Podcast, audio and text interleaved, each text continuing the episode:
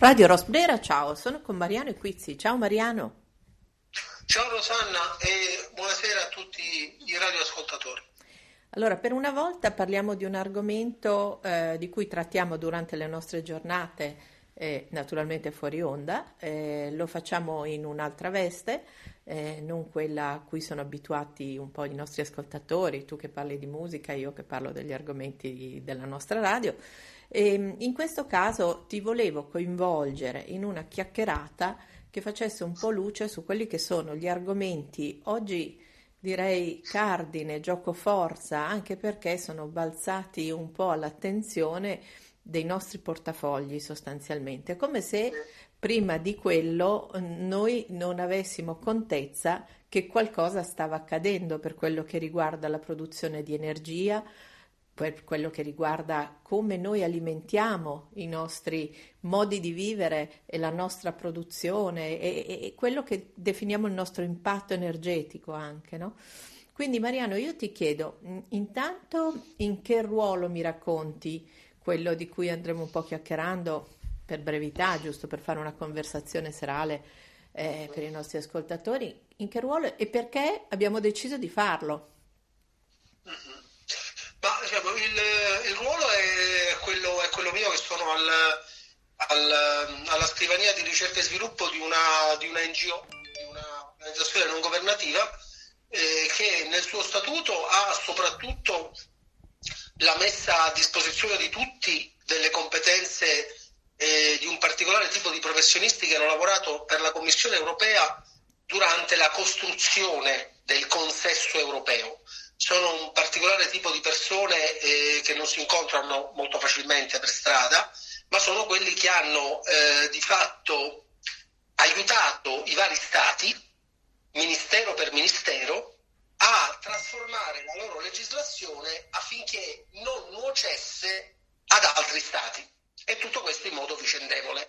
Rendetevi conto che è una costruzione giuridica impressionante, è una roba da, da, da è un, una roba da svenimento, perché questa cosa ha riguardato la coltivazione della barbabietola da zucchero, come, il, come si tengono i polli, eh, come, il, come si coltivano i pomodori. E da questo anche la disciplina dei fallimenti, il diritto commerciale, come si scambiano le fatture, tutto, quindi parliamo di un...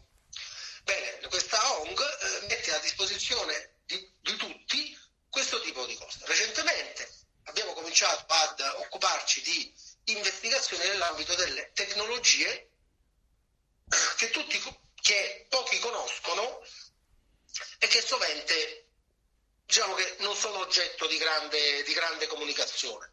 Ed è lì che ti ho coinvolto perché dai tempi della, dai tempi della RCS eh, tu, Rosanna Brambilla, ti sei sempre occupata di questioni legate a ambiente, inquinamento, sostenibilità, eh, equità, equità energetica, equità eh, di merci e fra le merci e fra le persone. Ecco, questa è la cosa che, eh, che ci guida adesso insomma, nel, nel, nostro lavoro diciamo, giornaliero e... E, e che in questo caso vogliamo condividere con i, eh, con i tartassati dalle bollette, che esatto. sono tutti i nostri ascoltatori. Esatto, anche perché è come se improvvisamente intorno a noi, e io l'ho notato, mm, ci fosse mm, di nuovo un'attenzione eh, anche ad argomenti di cui purtroppo eh, non si parla, ma neanche si ha conoscenza che vada appunto al di là del eh, che ne so, mi è arrivata la bolletta, oppure l'apparecchio eh, caldaia, l'impianto, cioè nel momento in cui uno o parlo di ambito domestico per esempio, si trova a dover derimere la scelta tra un tipo di alimentazione, eh, penso al gas GPL piuttosto che al metano, eh, ecco, si trova, se, se, se è collegato con le sinapsi, a dover fare dei ragionamenti sugli approvvigionamenti. Allora via via va verso, che ne so, capisce alcuni rapporti di geopolitica, comincia a comprendere che sul territorio forse manca questa mh, capacità anche in alcune amministrazioni di far intendere questi argomenti tanto importanti quanto altri. Eh, il territorio si salvaguardia, si salvaguarda. Guarda, ti dico, è di questa sera un messaggio che mi è arrivato a proposito di un'iniziativa su un territorio toscano che mi riservavo di approfondire e allarmata una persona mi dice ma succederà questo, bruceranno eh, dei rifiuti organici in un'area mh, mm, protetta dal punto di vista ambientale, che impatto può avere, cosa può succedere. Ecco, improvvisamente da qui a un'altra cosa di cui ti parlavo l'altro giorno, una manifestazione che riguarda il geotermico, che ha una storia antica perché è un argomento che in terra toscana, di questa parte della Toscana, se ne parla dal 2016, coinvolge un, una sorta di chiacchiericcio, a volte semplicemente da bar, sulla geotermia. Eh, eh, sono argomenti che non è che si possono risolvere davvero con lì fanno i buchi, le pale eoliche girano, i pannelli come li smaltiamo, quelli solari. Eh, conducici un po' a intendere meglio. Allora la cosa fondamentale è cominciare ad avere l'abitudine di uscire da Facebook. e quando c'è, perché siccome c'è internet, eh, c'è, c'è tutto, c'è veramente tutto.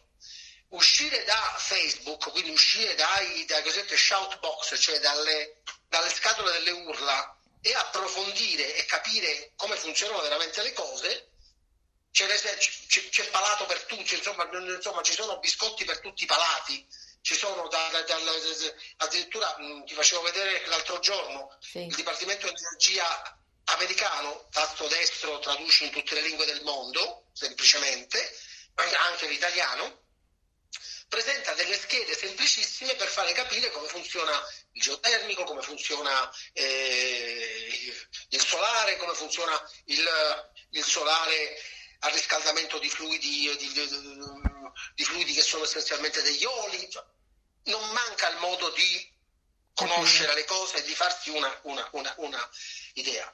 Una delle cose che a noi sta preoccupando veramente tanto eh, sono delle società che, che eh, ti vendono un contratto dove questo contratto ti dice tu accetti che io, tu accetti per vera, per assoluta verità, il fatto che io ti dico da dove ti viene l'energia che io ti vendo.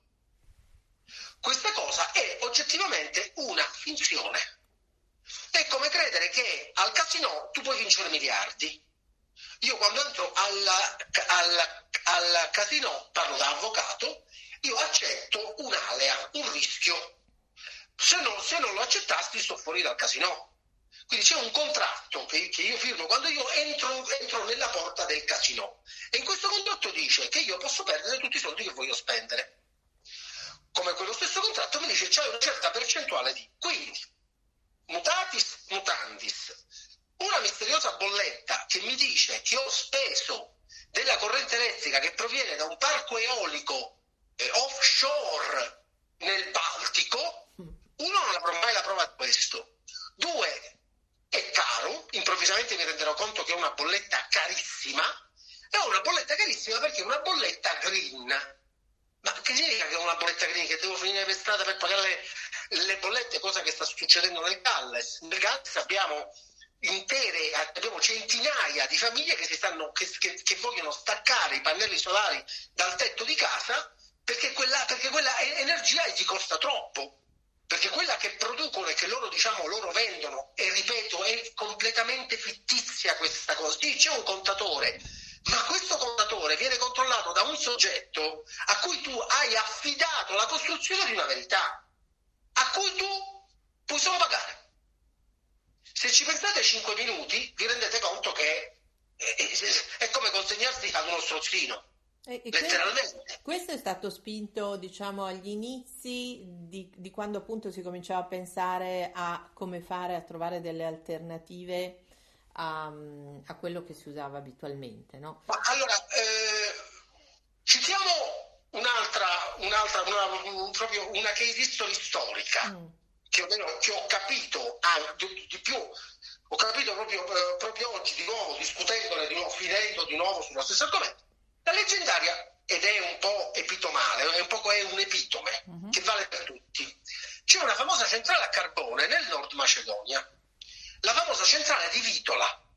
La centrale di Vitola da 30 anni è il modo con cui gli amministratori della Nord Macedonia drenano soldi che non usano mai per mettere i filtri, per fare un impianto, un impianto di cattura dei fumi sia quelli velenosi sia quelli non velenosi, e risolvere il problema. Perché non lo vogliono, perché non lo vogliono risolvere. Vogliono comprarsi ogni sei mesi una classe G da 180.000 euro. Classe G è la nota Mercedes, che nei Balcani è un, un, un, un, uno status symbol. Cioè, se risolvessero il problema di Vitola, come se risolvessero il problema dell'Ilva, come se risolvessero il problema di Priolo o di Gela o di qualche altra centrale ter- termoelettrica o petrolchimico, se risolvessero il problema, gli finirebbe la speculazione. Si possono risolvere questi problemi? Io vi posso tranquillamente dimostrare, sor- sommergendovi di prove, che ci sono pronta consegna dei sistemi che catturano il, le emissioni di qualunque tipo e le trasformano in carburante per auto ed è una tecnologia che è conosciuta dal 1936. Come le tecnologie dell'elettrolisi cominciano nel 1800. E proprio oggi ne discutevamo perché l'elettrolizzatore è questa sorta di apparato che è in grado semplicemente di scindere l'acqua, l'acqua, l'acqua soluzione salina, un liquido, l'acqua, diciamo l'acqua, e di creare il famoso idrogeno, che idrogeno i nostri ascoltatori probabilmente non sanno, è la cosa più esplosiva del, del, del, dell'universo conosciuto. Le stelle sono essenzialmente composte di idrogeno, ok? Quindi sono altamente esplosivo. Esplosivo, ma non solo esplosivo, è talmente piccolo, ma talmente piccolo, che per stoccarlo se ne stanno per ora inventando di tutti i colori. Spugne, bombole ad alta pressione, bombole stampate con materiali particolari, perché basta una micro, micro, micro fessura e questo coso implode. Implode. Quindi tutti i sistemi che vanno a, ad idrogeno lo devono produrre e consumare immediatamente. Produrre idrogeno costa una quantità enorme di kilowatt. Un chilo di idrogeno siamo intorno ai 50 kWh. 50.000 watt un chilo di idrogeno. 50.000 watt. È tanto. 50.000 watt è una quantità di energia che probabilmente immaginatevi voi 50.000 eh, watt. Allora, un fono è intorno ai fra i 1000 e i 1500 watt. Immaginatevi centinaia di phon accesi contemporaneamente per fare un chilo di idrogeno che verrà bruciato in meno di un'ora per fare energia elettrica. Ok?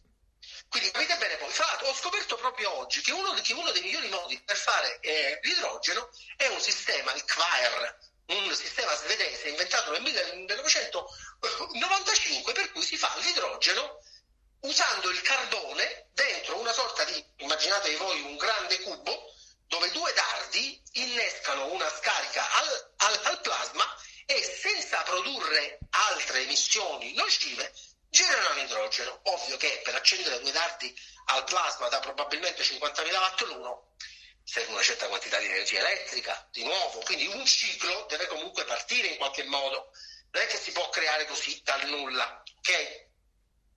Per esempio dicono, tutti sentiamo l'idrogeno verde, l'idrogeno, cos'è l'idrogeno verde? È l'idrogeno più caro al mondo, perché è l'idrogeno prodotto dall'energia delle paleoliche. Ma l'energia delle paleoliche non è stabile. Vi ricordo che quando il vento arriva a 140 all'ora, già intorno ai 140 all'ora, 55 miglia orarie, le paleoliche devono, devono essere tenute ferme. Ferme, perché sennò si fracassano, se no si danneggiano. Quindi, L'impianto si danneggia. Quindi, qualche... non è che c'ho tantissimo vento, metto le pale eoliche. No, perché se c'è tantissimo vento, specialmente a raffica potente, tu le pale eoliche proprio non le puoi mettere. Perché rischi di ammazzare le persone. Ecco, però per esempio... Anche perché, sotto, eh, ti, ti faccio... perché sotto la pala eolica, molti lettori non sanno, molti ascoltatori non sanno, ci sono circa 80 tonnellate cubiche di cemento armato. Sì. E, e, e poi l'altra cosa... Ehm... Che viene normalmente prodotto in una centrale a carbone, quel cemento, e dieci anni dopo lo devi levare tutto. Esatto. E come lo levi? Con il monopattino o con un caterpillar che va a diesel? in qualche modo con questo del cemento mi hai ricondotto per esempio al discorso del geotermico che banalmente per andare a smuovere a 10 km eh, con un carotaggio ah, eh, esatto. Serve una trivella che lavora per mesi e questa trivella va a diesel, brucia diesel. Non è che l'attacchi a un pannello solare, perché non ce la fai. Certo. Quindi, eh... Un giorno c'era, c'era, un consulente rumeno che ci porta un, un piano per l'elettrificazione della Romania. La Romania è un territorio enorme, boschivo, con dei boschi che hanno un prestigio secolare. È un, una roba incredibile, incredibile. E abbiamo fatto notare che per elettrificare Bucarest, due terzi della, della, della, de, due terzi della Romania dovevano diventare pannelli solari. Eh, sì, ciao. Due terzi. Che poi sappiamo i pannelli, abbiamo il problema dello smaltimento, esattamente come... Il problema dello smaltimento grosso, ma che poi vedi, il problema dello smaltimento, quando c'erano i pannelli fabbricati, i, i, i famosi Arco Solar, sì, erano fatti vicino a Los Angeles, costavano un accidente, ma duravano 30 anni. Adesso un pannello solare dopo 5 anni è munnizza.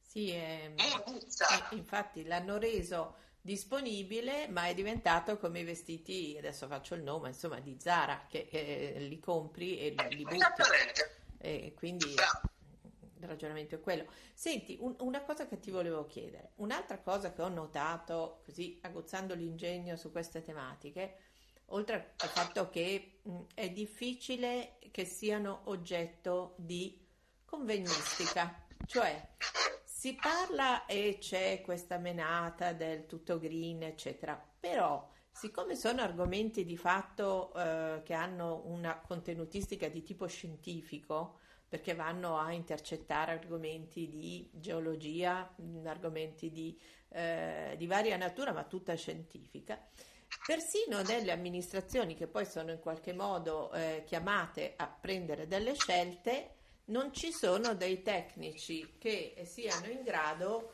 di porre all'attenzione dei decisori quegli strumenti che servono per stabilire le priorità su un territorio. Io facevo un esempio banale oggi in macchina raccontando una cosa semplicemente.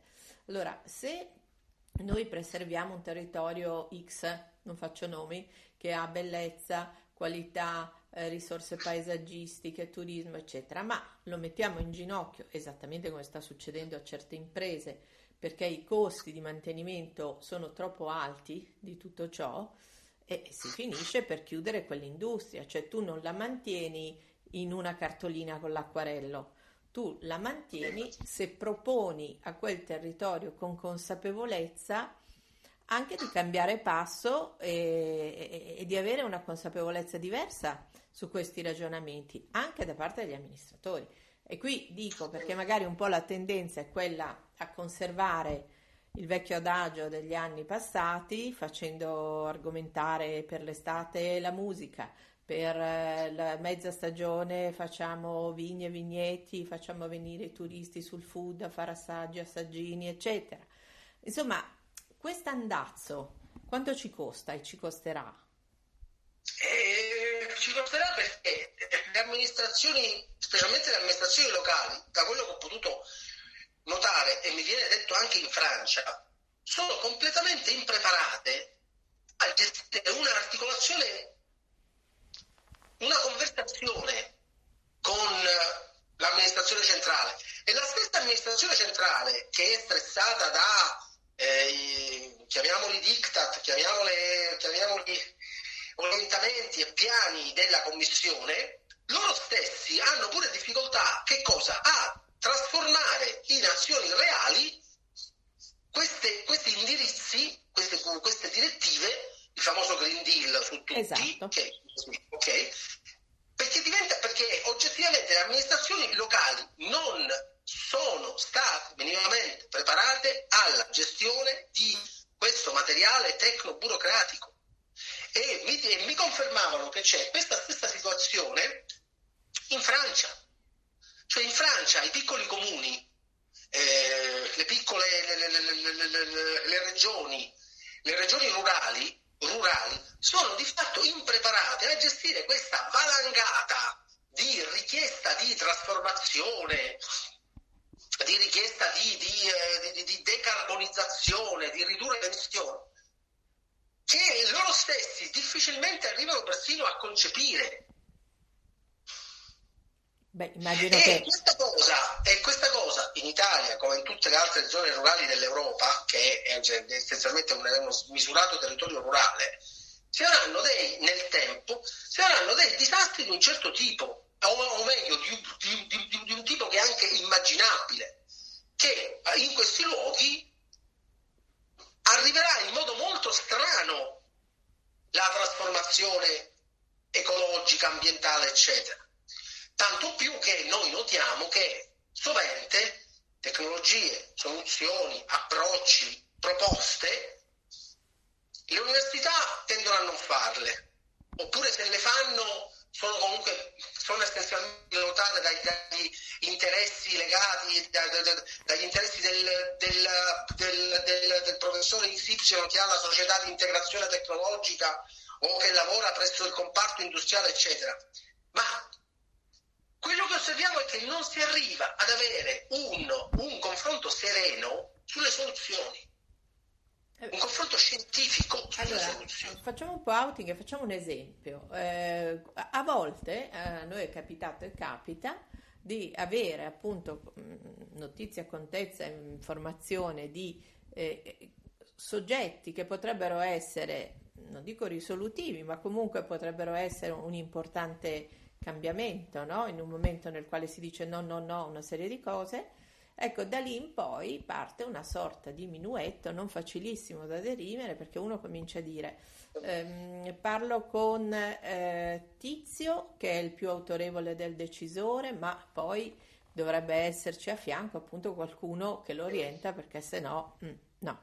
Eh, questo vale anche quando noi interloquiamo con le imprese, eh, lo diciamo agli ascoltatori perché può sembrare strano, ma anche le imprese risultano essere un po' dei fortini mh, non così aperti all'innovazione. No? Noi siamo abituati a immaginare le aziende che hanno anche a volte l'orgoglio italiano, i centri ricerche, no? e non facciamo che parlare, di solito inneggiamo a, centri, a certi centri ricerche però non, non devono essere dei fortini, devono essere, possiamo chiamarli hub, adesso fa figo, ma comunque dei centri dove si sviluppa intelligenza produttiva e a maggior ragione le imprese dovrebbero essere aperte anche a chi bussando a quella porta ti dice guarda conosco quello che tu stai facendo, conosco il livello di, eh, di valore a cui tu hai portato la tua azienda, ti interessa questa cosa?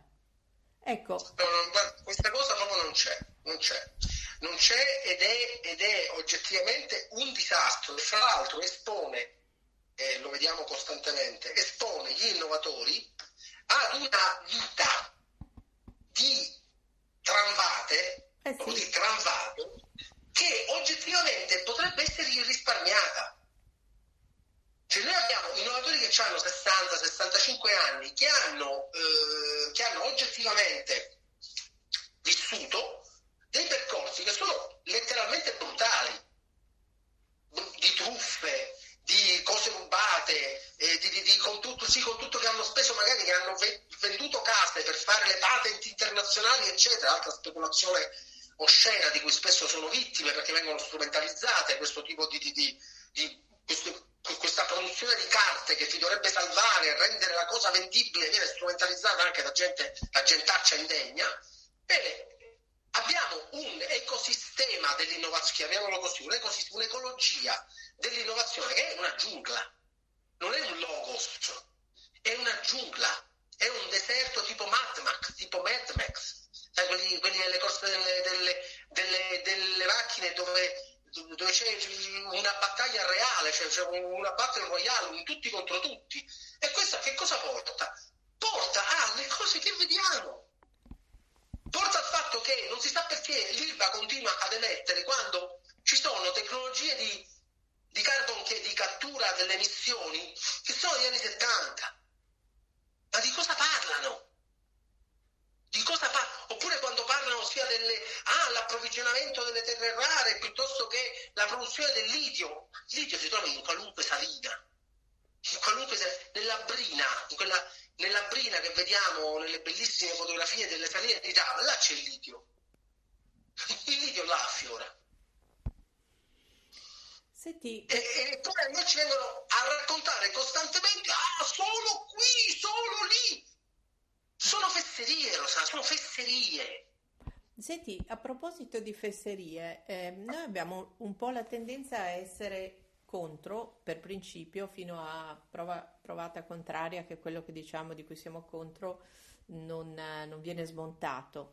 E tra queste cose eh, probabilmente c'è anche il fatto che, non so, non abbiamo la capacità di anche un po' affidarci a chi ne sa di più e chi ehm, anche è in grado, e qui torno ai decisori, no?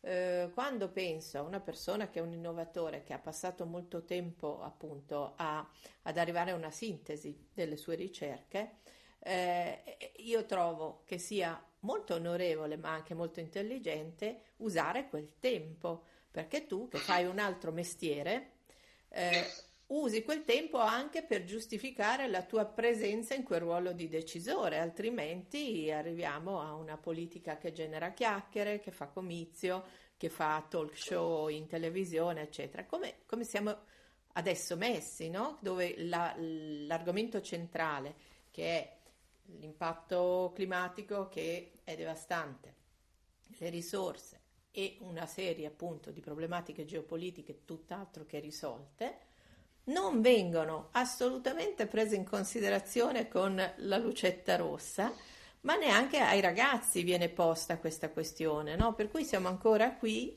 a considerare giovani risorse di studiosi co- a- alla pari, cioè noi trattiamo gli musicisti, trattiamo gli intellettuali, chi scrive, ma gli scienziati servono. Ma vanno ancora... Non ci sono solo scienziati, Rosanna, non ci sono solo scienziati per bene, ci sono anche scienziati che hanno costruito un'intera narrativa che è basata su una catena di fondi piuttosto che, che vengono da un altro lato piuttosto che da un altro. Ecco, questa Perché è... non c'è una scienza, non c'è una scienza, ci sono quelli che dicono l'elettrolisi si fa cos'ha e non solo perché è più efficace, ma perché hanno la catena dei, dei, dei, dei fornitori delle materie prime e seconde, eccetera, eccetera, che da un lato ci sono quelli che dicono no, invece se è fatta così va meglio. La questione è che il decisore non decide più, perché non è più in grado di decidere. Il decisore viene bersagliato e tirato di qua e di là da dei board, board sì. la cui decisione scientifica sovente ha molto poco di scientifico perché ripeto non si arrivano a spiegare tutta una serie di faccate alla luce di tecnologie e soluzioni che esistono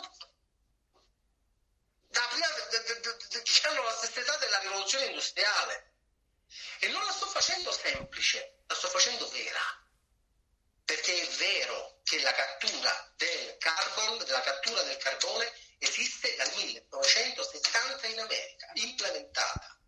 Che poi dicono non costa troppo, certo costa troppo se la devi iniettare praticamente a 4 km di, di, di, di eh, profondità, ma se con quel carbone, se con quella cattura e con quella, quel contesto energetico ci crei carburante per auto, quello è un carburante perfetto, si chiama e-fuel. E questa cosa è conosciuta dai tempi del, del, della regina di Sabba. Non si vede perché non lo fanno non si vede, non, non c'è alcuna ragione, perché non lo fanno. Oppure perché invece di chiedere a chi ha fondi dove, dove, dove, dove si può coltivare, perché non danno, letteralmente non danno i pannelli solari ai condomini e li mettono sul tetto? Perché non fanno così? I condomini, siamo pieni di condomini, abbiamo città che sono cementificate. È recente, recente, la citazione di un architetto che ha detto appunto di metterli sui capannoni industriali, per esempio. L'Italia ma i capannoni industriali, ma sì, ma si fa anche perché gli stessi capannoni industriali, gli stessi industriali pigliavano uh, delle sovvenzioni per metterli, uh, per stare dentro questi giri che, legati a terra, tranne che poi ogni cinque anni dicevano no, levali tutti perché mm. se ne devo mettere altri. E di nuovo, così, così abbiamo qualcosa come 80.000 tonnellate di pannelli solari che non si sa neanche dove sono. Perché è da dieci anni che ci sono che c'è questo giochino dei pannelli solari, delle installazioni e delle sovvenzioni. Quindi Come... la questione è che una scienza, c'è una scienza, ma questa scienza ha miliardi di facce, ha milioni di facce, milioni di maschere, chiamiamole così. E a seconda delle maschere ci sono persone che vanno da un lato, persone che vanno dall'altro, ma quello che paga alla fine, perché di, questa, di questo fronte di comunicazione dove, dove chi soffre veramente il cambiamento climatico, cioè la popolazione, la popolazione viene resa pesantemente responsabile, fatto sta che gli si, gli si stanno buttando addosso bollette di 300 euro, prima avevano 90 euro, adesso sono 300 euro di bolletta, su chi chi lo sta soffrendo il cambiamento climatico? Chi lo ha, chi lo ha generato perché semplicemente non ha, non ha applicato quelle tecnologie ridicole che esistono da 50 anni? No, lo stiamo facendo pagare a chi? Eh, alla signora Maria? Ai suoi nipoti?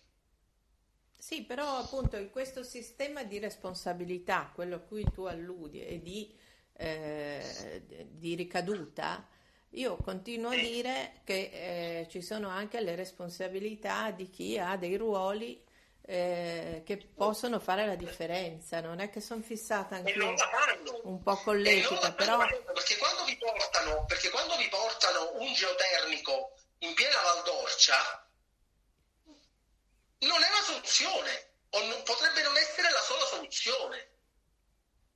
Ecco, ma qui in questo, in, in questo caso, per esempio, nel, di, questa, di questa proposta che appunto vedrà dei sindaci riuniti per dire no, grazie, non ci piace, ecco, io mi sono posta il problema del chiedere ma che cosa propongono di alternativa, cioè, perché, perché, eh, perché, il problema è che se tu dici no, poi alla tua popolazione che ti segue, alle adesioni che hai, poi noi sappiamo no, che tendenzialmente diciamo no a queste iniziative, quasi tutte, anche senza approfondire granché, però non c'è una contromossa, no? una cosa che dice... O almeno non appare. O una, almeno eh, non, non appare. appare. Allora... Per esempio è abbastanza normale, parliamo di una cosa che sta di, di, un, di uno psicodramma che hanno tutti uh-huh. e che scadrà il 15 di marzo. Il primo psicodramma del PNRR, piano di nazionale sì. per, la, per la resilienza, eccetera, eccetera, riguarda l'efficientamento energetico. Bene, più della metà delle persone che volevano fare, che vogliono fare efficientamento energetico non hanno neanche idea di cosa fare. Esatto. Sanno che hanno eh, dei cespiti immobiliari nei comuni che hanno eh, vecchie pompe di calore installate negli anni 90 che dovrebbero cambiare, non le hanno mai cambiate, eccetera, eccetera, ma non sanno esattamente che cosa vogliono mettere di alternativo. Tutta questa cosa tutta questa cosa qui, tutta questa cosa qui è immaginata per un mondo perfetto, per un mondo dove la conoscenza tecnologica, dove le conoscenze tecnologiche fluiscono, fluiscono e dove la comunicazione fra le persone che conoscono queste tecnologie e quelli che ne devono e quelli che possono essere e c'è questo dialogo, ma questo mondo non esiste. Questo mondo non esiste perché oggettivamente chi sta nelle amministrazioni pubbliche alle 6 del pomeriggio, fra le 6 e le 7, è a casa e non alcuna responsabilità, non si sente minimamente responsabilizzato della problematica delle emissioni o del consumo energetico fino a sei mesi fa, quando gli hanno detto siete responsabili. Ecco, questo coinvolgimento eh, dovrebbe a- a- aver scatenato, almeno se, se io la vedo come la vedo io, una serie di azioni almeno di ricerca. In parte sì, in parte sì, in parte sì, eh, in parte sì. Quindi, Però la questione centrale è che l'uccellino ci dice che probabilmente distribuiranno solo il 20% di quello che c'è disponibile. E non perché non ci sia necessità, ma perché, ripeto, non c'è un dialogo fra scienza e amministrazione. Senti, butto lì, butto lì una proposta. Esistono eh, delle modalità che sono consulenziali eh, a cui mh, mm, si possa accedere proprio semplicemente? Ma, sì, ma, ma ci sono una quantità enorme di agenzie sul territorio, poi vedi anche quelli che sono bravi e quelli che non sono bravi, ovvio, usava Santina. Però ci sono, ci sono, ci sono. Addirittura diverso tempo fa provavamo, immaginammo, immaginammo di creare dei centri di ascolto, mm. dei luoghi dove uno che ha un dubbio sulle questioni climatiche, eh, tecnologiche, esatto. energetiche, bussa e dice sono, sono, comple- dice, sono un asino, questa cosa la voglio capire, mi date una mano? Esatto. Perché più questa cosa si capisce, meglio va per tutti. Ecco, eh, come, come, hanno reagito i centri di ascolto, che è una cosa intelligentissima? Male, male, male perché, perché, la Commissione europea ci ha detto che il centro di ascolto è eccessivamente regionalizzato. La, non, non, si vede la dimensione europea del centro d'ascolto. Eh, ma se il centro d'ascolto fosse nei comuni cambierebbe? Ma noi l'abbiamo messo proprio nei comuni, noi l'abbiamo immaginato in un comune in, in particolare che è un comune simbolo dell'Europa perché è il primo comune in cui è stata chiusa per la prima volta la prima centrale nucleare della storia dell'Europa. Quindi era un comune particolare, non era un comune normale. Ci hanno detto no, ma la, manca la dimensione è, è, europea. Tu, cioè, tu che, che, che ti faccio il centro d'ascolto per il comune della Latveria, che sono in 50, quando io ho una situazione di 40.000 famiglie messe per strada perché hanno chiuso la centrale nucleare c'è un'attrazione di necessità nel comunicare con queste persone rispetto al, al comune della Latveria che si raccolgono la legna e continuano a farsi la, la, la, il riscaldamento con la biomassa. Eh, ma, quindi, ma, quindi, eh, quella che noi possiamo definire comunque una, una situazione emergenziale anche italiana una, nostra. Una la questione centrale qui è che poi l'altra cosa che potrebbe tranquillamente fare la televisione, invece di fare allarmismo, invece di fare allarmismo e chiedere alle persone quasi di non respirare più, perché sennò cambia il clima, la televisione dovrebbe prendersi in mano questa cosa e raccontare le tecnologie e le soluzioni. Esatto. Non semplicemente dire adesso dovete pagare la bolletta 400 volte di più. Sì, sì, perché poi... Perché non è una soluzione questa, non è una soluzione. E poi peggio perché io guarda ho cercato di monitorare anche appunto un po' il tema televisivo, ma mh, mm, sì, quello perché era quello che poi comunque guardando impatta. E addirittura siamo di nuovo ricaduti nella dietrologia, cioè invece di guardare avanti, beh ma sì, anche sullo sfondo di però pensieri, siccome chi lo fa eh, non è contemporaneo, mettiamolo così, ehm, anche nel fare domande, nel porre questioni, lo fa come l'avrebbe fatto, e qui lo dico perché appunto c'ero in quegli anni là, negli anni 90. Cioè è un, un modo mh, mm, superato, superato. E intanto però sembra, sembra essere quel modo migliore per terrorizzare la popolazione. Sì. Per rendere irresponsabili di cose che non hanno neanche fatto. Senti, un bambino come... di 5 anni che cosa ne... un bambino di 5 anni che che, che cosa ne sa di quello che era Milano è responsabile di quello che Milano ha emesso, che la Lombardia ha emesso nell'atmosfera durante gli anni Ottanta? Mm. No, no. No.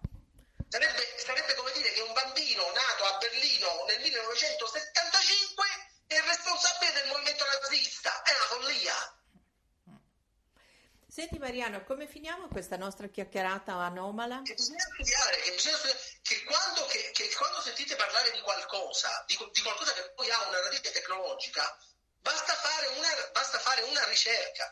E i luoghi dove si fanno le ricerche migliori sono, eh, sono i laboratori nazionali americani, perché hanno un'enorme quantità di materiale, anche semplicissimo da eh, fruire, e vi fate veramente una idea oggettiva, scientifica perché lì dentro ci sono miliardi di voci, non c'è solo una voce, non c'è una voce e tutti che seguono, no, ci sono quelli che dicono B, ci sono quelli che dicono C, ci sono quelli che dicono D.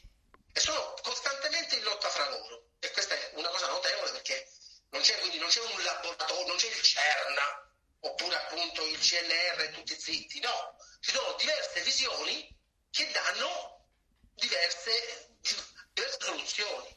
Senti Mariano, per chiudere faccio un attimo sorridere, potremmo chiamarlo anche il metodo Radio Rosbrera, perché se lo possiamo dire anche così pubblicamente, che quando c'è un argomento di questo tipo, tu cominci a mandarmi email documentanti, io comincio a mandartene altre volte in risposta di quelle tue documentanti e poi finisce a commenti ferocissimi su tutto, perché se non leggiamo tutto di tutto, mh, mm, poi ci insultiamo anche tra noi. Quindi no, non so se questo è un metodo perseguibile per tutti, però è molto, mm, è molto dinamico, è molto produttivo. Cioè, sì, io... si suda proprio, si suda. esatto. Stando seduti di fronte al computer, io posso dimostrarvi che si suda. E poi posso Ma dire, l'ultima tua email è, dopo quella tua uh, email, la mia a te, eh, tu sei stato non so quante ore a cercare di controbattere quello che quell'email eh, diceva e parliamo e di... C'era un link, esatto. un link, una mail di un'ora, uno studio di due e poi